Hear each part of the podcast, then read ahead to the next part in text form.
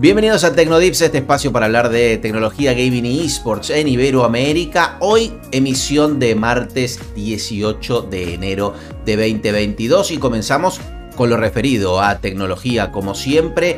Apple confirmó que el servicio Apple Pay estará disponible en Argentina y Perú. Atención, ¿eh? no se sabe todavía cuándo se implementará pero ya oficialmente lo anunció y se sumarán a Colombia, Costa Rica, Brasil y México como los países que ya lo tienen en funcionamiento en Latinoamérica. Pasamos a España, donde aquí donde estoy actualmente yo, quienes tengan más de 100.000 seguidores y quieran hacer una campaña relacionada a una compañía de cripto y NFTs y cosas por el estilo, tendrán que avisar 10 días antes a la Comisión Nacional del Mercado de Valores. Así que se viene regulación para ese sector. Atención en España al menos.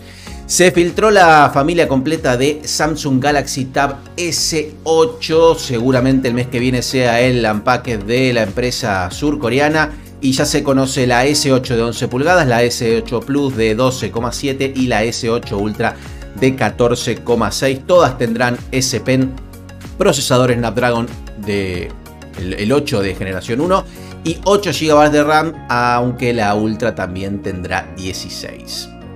Un bug de Safari podría filtrar el historial de navegación y los datos personales de quienes utilicen el navegador de Apple, así que a tener cuidado. Pasamos al mundo de videojuegos donde anoche se llevaron a cabo los premios ESLAN, videojuego barra streaming, eh, de una categoría particular, organizado obviamente por eh, The Gref. Ibai fue elegido el streamer del año, Tortilla Land se llevó el premio a la mejor serie de 2021.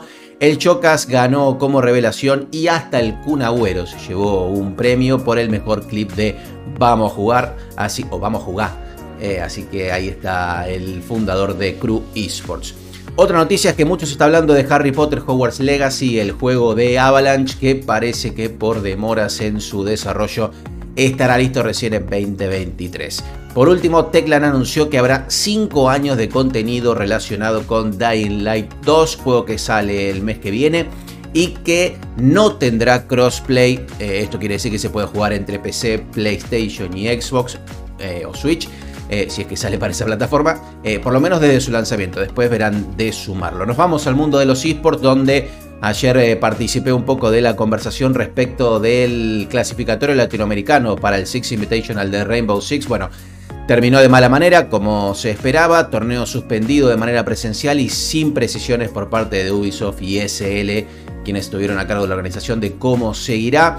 Malvinas Gaming, Furious Gaming, los equipos eh, argentinos que estuvieron allí y que lo han sufrido eh, y que eh, estarán regresando o están regresando de San Pablo. Pésimas noticias.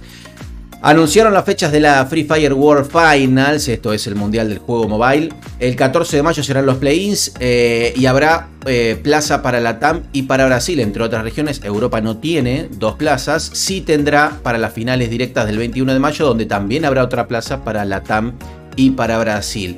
Los dos mejores del play-in también juegan las finales. El Comité Olímpico Internacional, noticia interesante, contrató a Vincent Pereira, ex del Tour de France y de Microsoft Francia, como director de deportes virtuales. Veremos cuál es el approach que tendrá el COI a partir de ahora con los esports.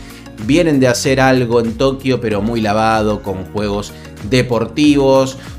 Veremos hacia dónde va la tendencia. Ojalá se abran a los esports mainstream. Y por último, Movistar Riders sumó a Risi como patrocinador principal y será a través de la marca de snacks Risquetos, que formará parte de la camiseta del equipo.